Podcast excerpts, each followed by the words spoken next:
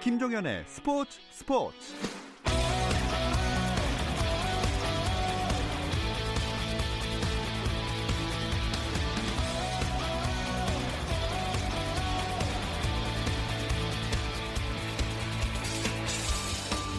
스포츠가 있는 저녁 어떠신가요? 아나운서 김종현입니다. 오늘 하루 스포츠계를 돌아보는 스포츠 타임라인으로 김종현의 스포츠 스포츠 출발합니다.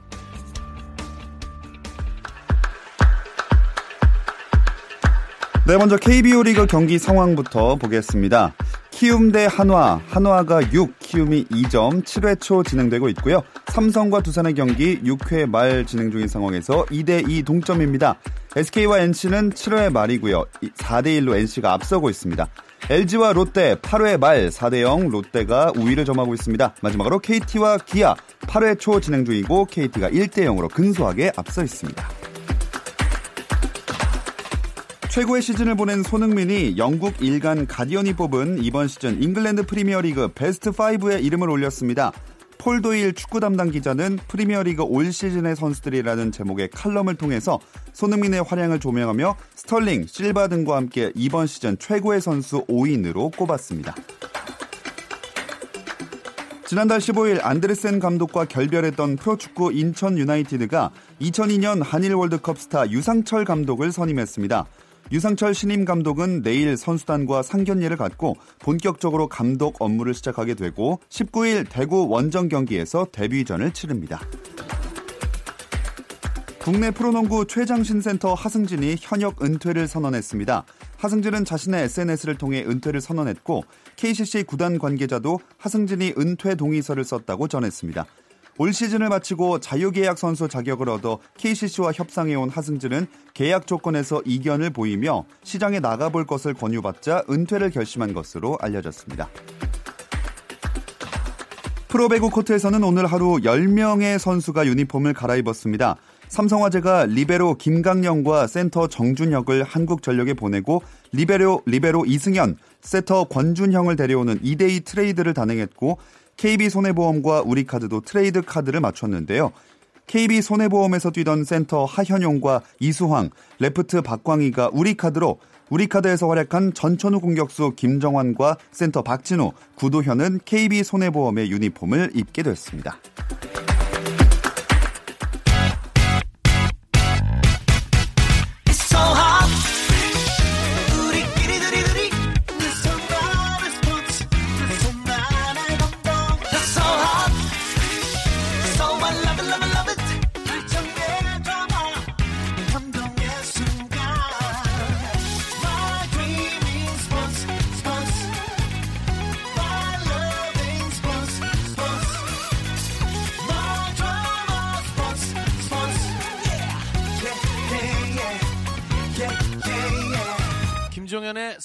스포츠.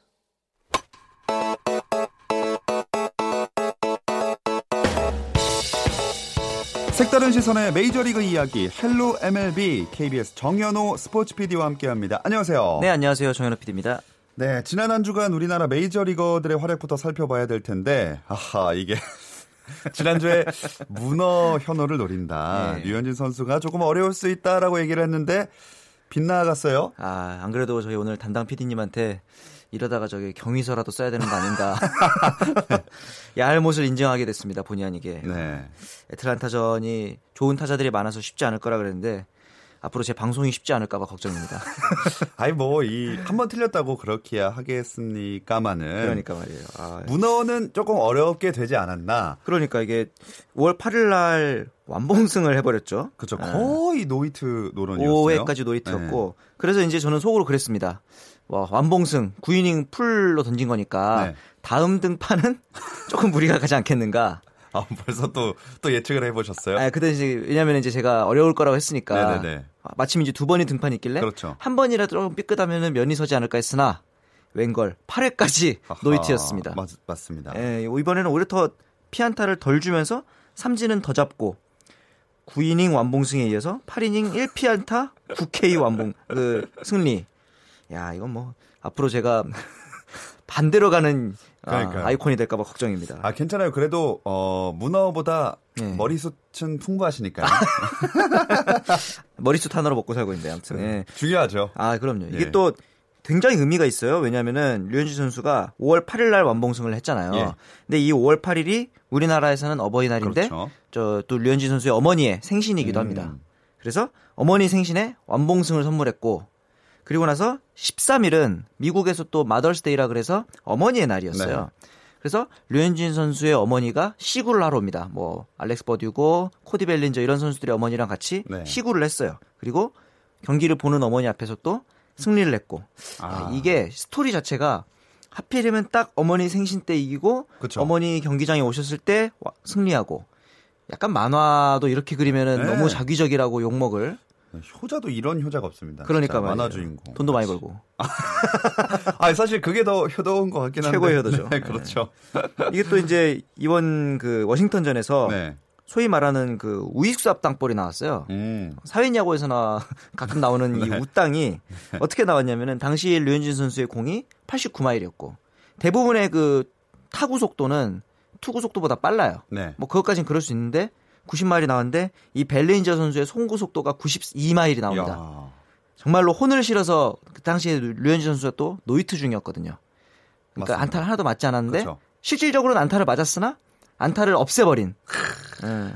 그러면서 이제 류현진 선수가 경기 끝나고 나서 인터뷰를 해요. 네. 아 벨린저가 우땅까지 만들어주면서 어, 나의 노히트를 지켜주기 위해서 노력을 했는데 네. 노히트를 하지 못해서 미안하다고. 음. 그러면서 수비한테 미안함을 표현할 류현진? 수비에 도움을 받는 류현진. 아. 아, 정말 저런 모습을 보게 될 줄은 몰랐습니다. 아우 이게 진짜 팀도 너무 잘 도와주고 그렇죠. 류현진 선수 본인도 워낙에 잘 던지다 보니까 네네. 참 경기도 보는 맛도 있고 한데 현지에서는 또 사이영상 얘기까지 나올 정도라면서요. 그렇죠. 이제 사이영상은 이제 메이저리그에서 가장 훌륭한 투수에게 주는 상인데 내셔널리그, 아메리칸 리그 나눠서 주는데 어 14일 어 이제 우리 시간으로 오늘 오전에 네. 전미 야구 기자협회에서 사이영상 후보에 대해 설문 조사를 했습니다.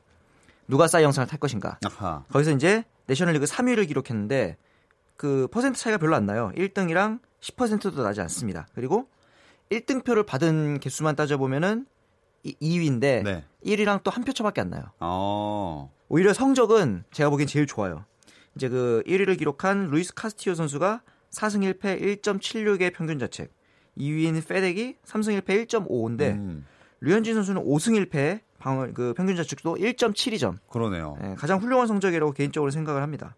지금 보면은 기록이 야 이건 뭐 좀 저기 빠르게 읽어드릴게요. 어, 약간 너무 흥분하신 것 같아요. 네네. 아 제가 살면서 이렇게 또 그 애국심이 불타오를 줄 몰랐는데 평균 자책 순위는 메이저리그 전체 2위지만 2018 작년부터 세면은 전체 메이저리그 전체 1위예요. 음. 네, 평균 자책이 가장 낮고 이닝당 출루 허용 최저, 9이닝당 볼넷 최저, 이닝당 투구수 가장 적고 다승 가장 많고 피출루율도 가장 낮고 네, 거의 뭐 용비어천가 수준입니다. 혼자 다 하는 느낌이네요. 그렇죠. 근데 이 비결이 뭐냐?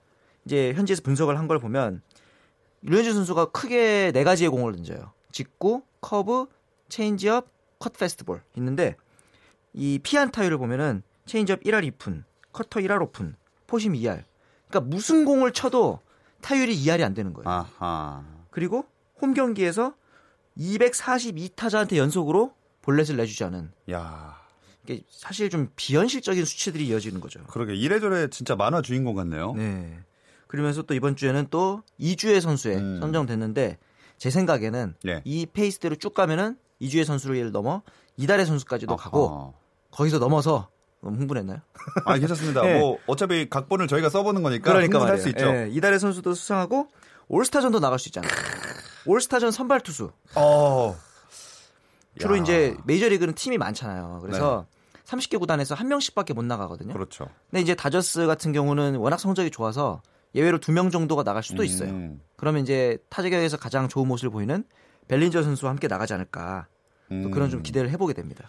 야 진짜 만약에 나가서 선발로 나오면 음. 그 일어서서 봐야 돼요 진짜. 이렇게 집에서 오른손을 이렇게 왼 가슴에 얹고. 그렇죠. 집에서 이제 걸어놓고. 경건하게. 그렇죠. 아.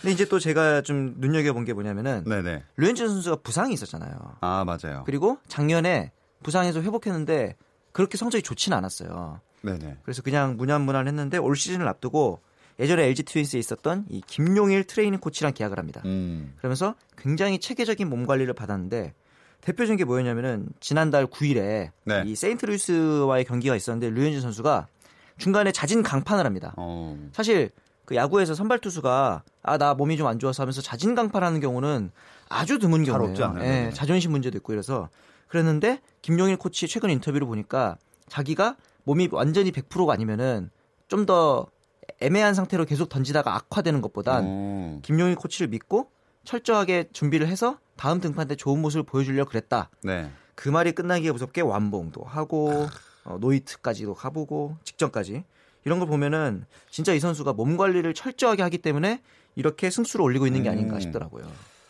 아 정말 몸 관리까지 철저하니까 네. 아무래도 예측과 굉장히 많이 빗나간 뛰어난 성적을 보여주고 있어서 자꾸 예측을 그래도 기분은 좋으시겠어요 예측 아, 빗나가도 그럼요.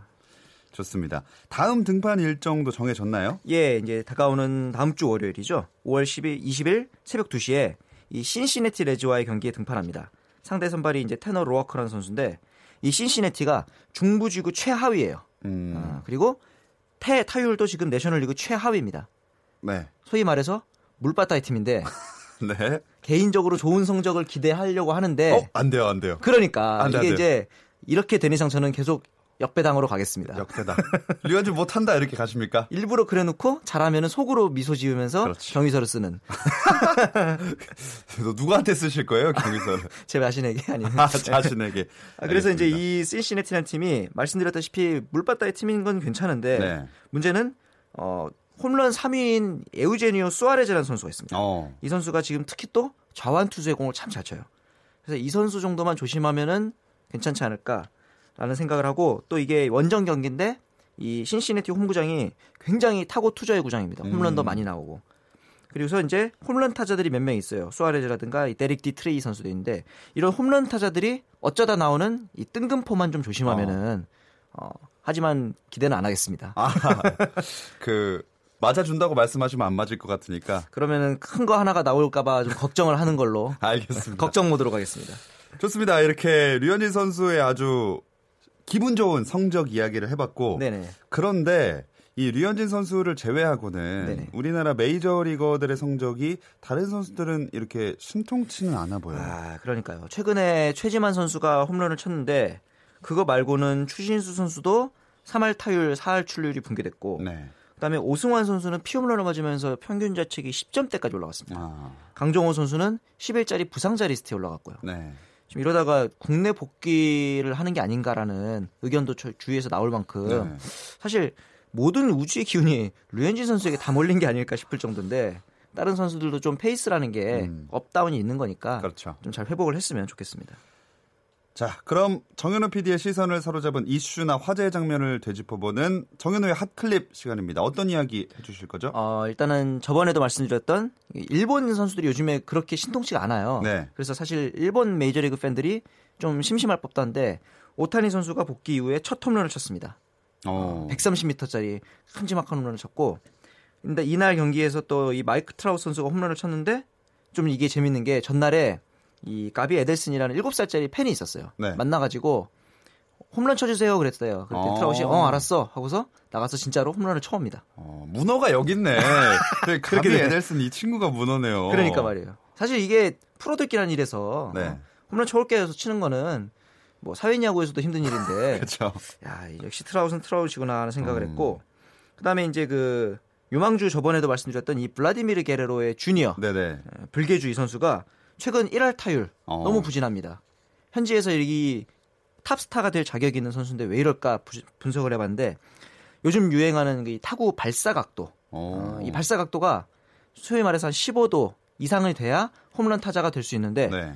요즘 보면은 마이너스 6.6도예요. 그러니까 이제 치는 순간 다 땅볼이라는 그렇죠. 다 밑으로 떨어지는 네. 얘기네요. 여기서 이 발사 각도를 좀 올리려는 준비를 하고 있다 그래서 조만간 또 반등을 하지 않을까라는 생각을 또 해보게 됐습니다. 자, 재미난 이야기를 많이 해주셨는데 네네. 전반적으로 봤을 때 메이저리그 시즌 판도는 어떻게 돌아가고 있는지도 궁금하거든요. 예, 이제 한 좀 있으면 이제 또 올스타 시즌이 다가올 텐데 일단은 내셔널리그에서는 다저스랑 컵스가 예상대로 순항을 하고 있습니다. 그리고 마이애미는 예상대로 못 하고 있고요. 어. 네. 탱킹이라 그래서 일부러 약간 추축 선수를 넘기면서 성적을 낮춰서 유망주 드래프트에서 높은 순위를 가져가는 아. 작전인 거죠.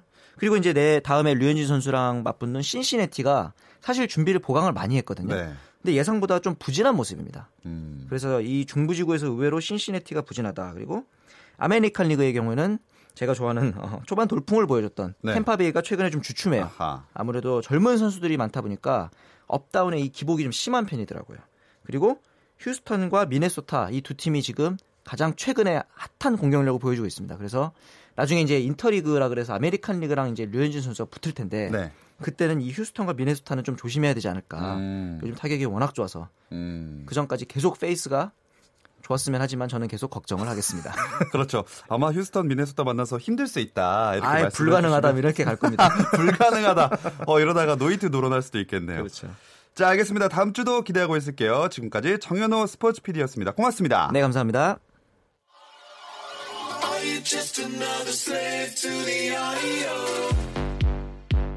국내 유일 스포츠 매거진 라디오. 김종현의 스포츠 스포츠.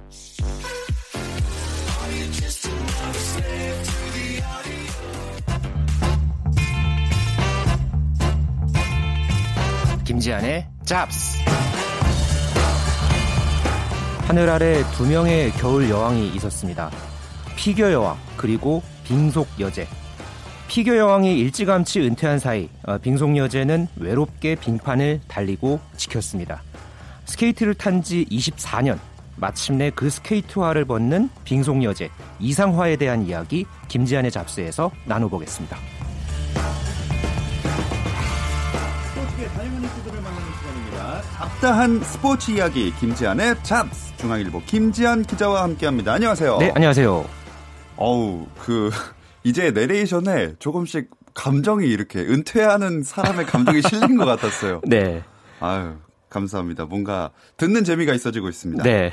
자, 근데 피겨 여왕 하면 그 김연아고 또 빙송 여자 하면 이상화라는 이름이 자연스럽게 우리가 떠오르잖아요. 네. 그만큼 정말 그런 수식어가 잘 어울린 선수들이었던 것 같아요. 그렇습니다. 피겨 여왕 또 빙속 여제 한쪽은 좀 우아하고 아름다운 느낌이라면은 다른 한쪽은 좀 강인하고 탄탄한 음. 그런 느낌이 강한데요.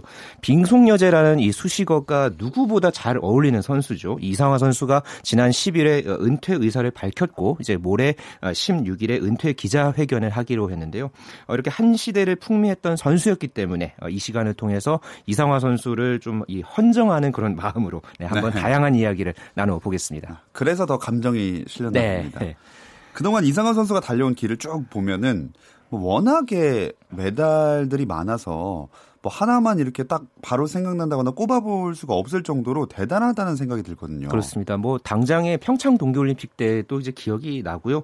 이상화 선수가 참 많은 일들을 해냈었죠. 뭐 2010년 밴쿠버 대회 때와 2014년 소치 동계올림픽 때 또 여자 스피드 스케이팅 500m 2연패를 달성을 했었고요. 또 평창 은메달까지 이 동계올림픽 3회 연속 메달을 아시아 선수로는 최초로 따냈던 음. 그런 기록을 냈고 또 이 스피드 스케이팅 여자 500m 세계 기록 이 36초 36을 5년 넘게 보유를 하고 있습니다. 어, 세계 무대에서 워낙 좋은 성적을 많이 냈다 보니까 당연하게 이 빙속 여제라는 별명이 어울리게 느껴집니다. 어, 이 기록의 숫자도 재밌네요. 3636 이다 네. 보니까 기억에도 더 남고 굉장히 그 기억하기 쉬운 숫자여서 네. 제가 빨리 이거를 또 기사를 쓸 때 이게 순식간에 후다닥 썼던 그런 기억도 많이 납니다. 이상화 선수를 위해서도 그렇고 우리 김지한 기자를 위해서도 그렇고 안 깨지면 좋겠네요. 이 기록이. 네, 그렇습니다. 3636. 네. 네. 근데 김지한 기자도 이성화 선수랑 인연이 많았다면서요? 네, 제가 2013년부터 빙상 담당을 이제 작년 평창 올림픽까지 했었는데 운 좋게 제가 아, 소치 동계올림픽 준비할 때부터 이 평창 올림픽 성화 봉송할 때까지 나름대로 단독 인터뷰를 다섯 번이나 오. 했었거든요. 그래서 이 선수 이상화는 물론이고 또 인간 이상화에 대해서도 알게 되다 보니까 좀 이렇게 그렇다 보니까 제가 아까 나레이션을 하면서도 좀 그런 감정이 좀 들어가지 않았나 생각이 드는데 그래서 좀 기분이 많이 좀 남다르게 음. 느껴지는 게 사실입니다.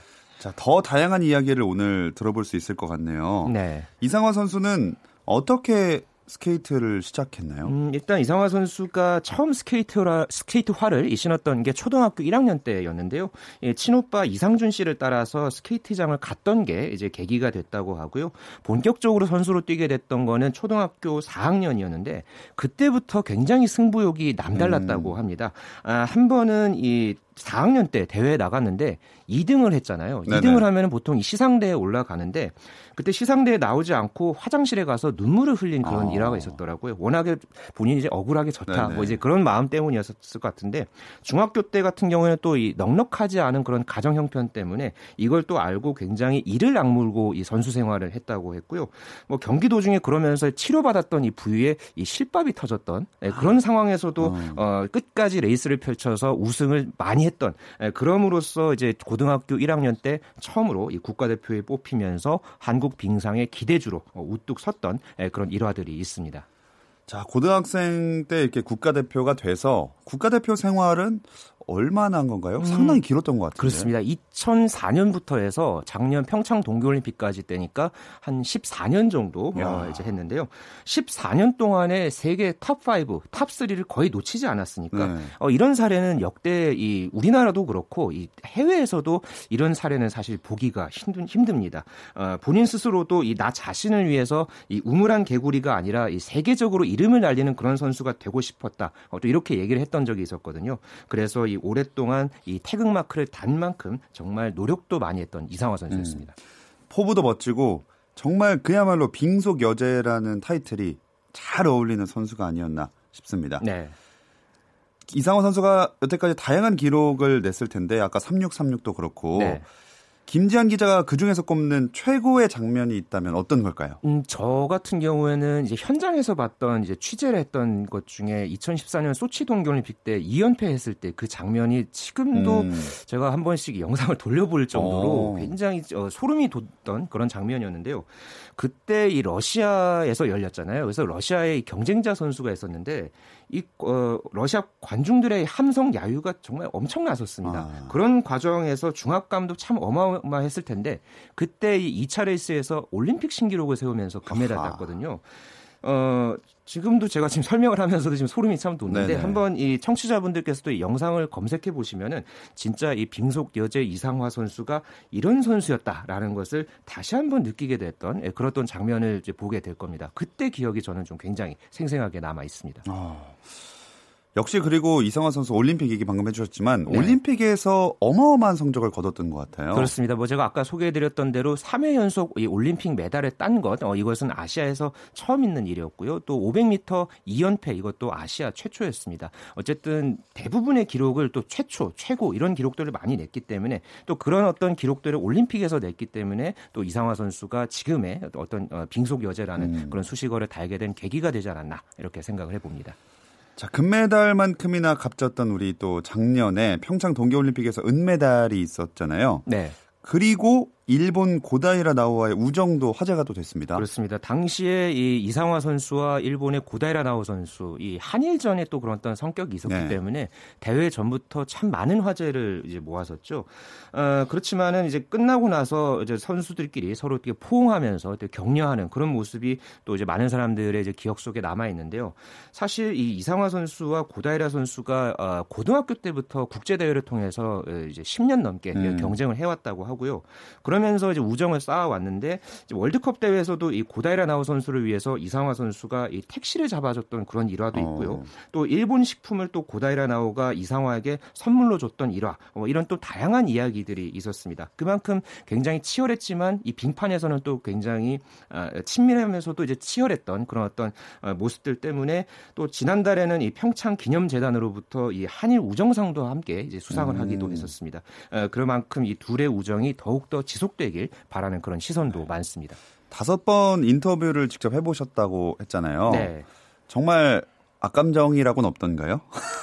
어, 악감정은 네. 아까 고다이라 선수에 네네네네. 대해서 네, 정말로 이 고다이라 선수에 대해서 처음에는 사실 올림픽 전만 해도 고다이라 나우를 그 선수라고 표현했었습니다. 어. 고다이라 나우라는 이름을 부르지 않고 그 선수 그 선수 이렇게 이야기를 했는데 또 그 대회가 딱 끝나자마자 고다이라 나오가 나오가 이렇게 또 어. 이야기를 하더라고요.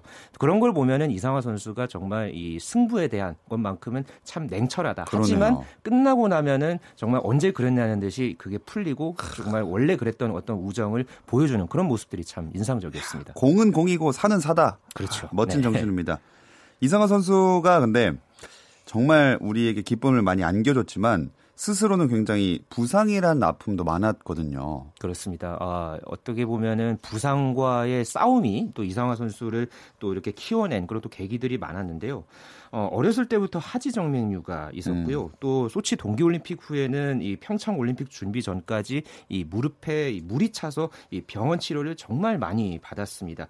아, 또 수만 번 스케이팅을 하면서 어, 온통 굳은 살로 가득했던 이 맨발도 또 이상화 선수의 상징이기도 했는데요.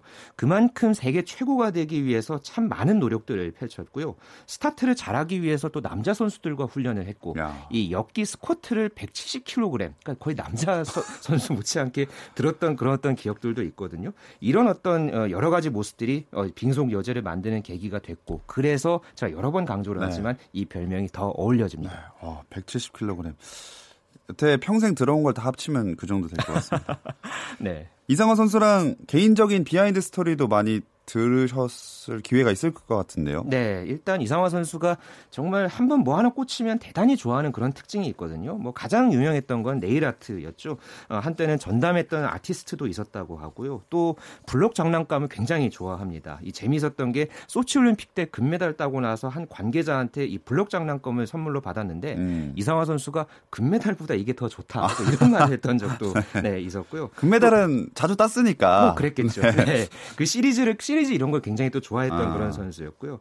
또 이제 좋아하는 또 그런 노래도 따로 있었습니다. 뭐 방탄소년단이나 엑소 음. 이런 또 신나는 노래 굉장히 좋아하고 어쨌든 이 여타 20대가 경험하고 또 표현하는 걸 굉장히 좋아하고 어, 그런 것들을 어떻게 보면 발산하고 이제 매력적인 그런 또 모습을 보여줬던 이상화 네. 선수였습니다. 마지막으로 이상화 선수가 은퇴 후에 어떤 계획을 구상하고 있을지도 궁금하거든요. 혹시 음, 알려주실 네, 수 있을까요? 일단 본인은 예전에 인터뷰 했을 때부터 이 현모양처가 되는 게 꿈이라고 음. 여러 번 얘기를 했었거든요. 어, 최근에 또 열애설이 한 번 있었기 때문에 또 여러 가지로 또 좀 이 말들도 좀 많았는데 어쨌든 뭐 현모양처뿐만 아니라 네. 어, 최근의 행보를 보면은 이 스포츠인 출신 엔터테이너 쪽으로 어. 활동할 그런 가능성이 큽니다. 이 관련한 매니지먼트사와도 계약을 한 상태고요. 어, 이제 앞으로 또 기자회견을 통해서 이런 부분에 대해서는 조금 더 구체적으로 밝힐 것 같습니다. 네, 앞으로의 활동 기대해 보겠습니다. 김지한의 잡스 중앙일보 김지한 기자와 함께했습니다. 고맙습니다. 네, 감사합니다. 현재 프로야구 키움대 한화 7대2로 한화가 앞서고 있고요. 삼성 두산 2대2, SK NC 4대2로 NC가 앞선 상황입니다. KT와 기아는 8회 말 2대1로 KT가 한 점 앞서고 있고 LG와 롯데는 경기가 종료됐습니다. 롯데가 4대0으로 승리했습니다. 자, 오늘은 여기까지입니다. 내일은 조선의 드바 NBA 이야기로 찾아오겠습니다. 김종현의 스포츠 스포츠.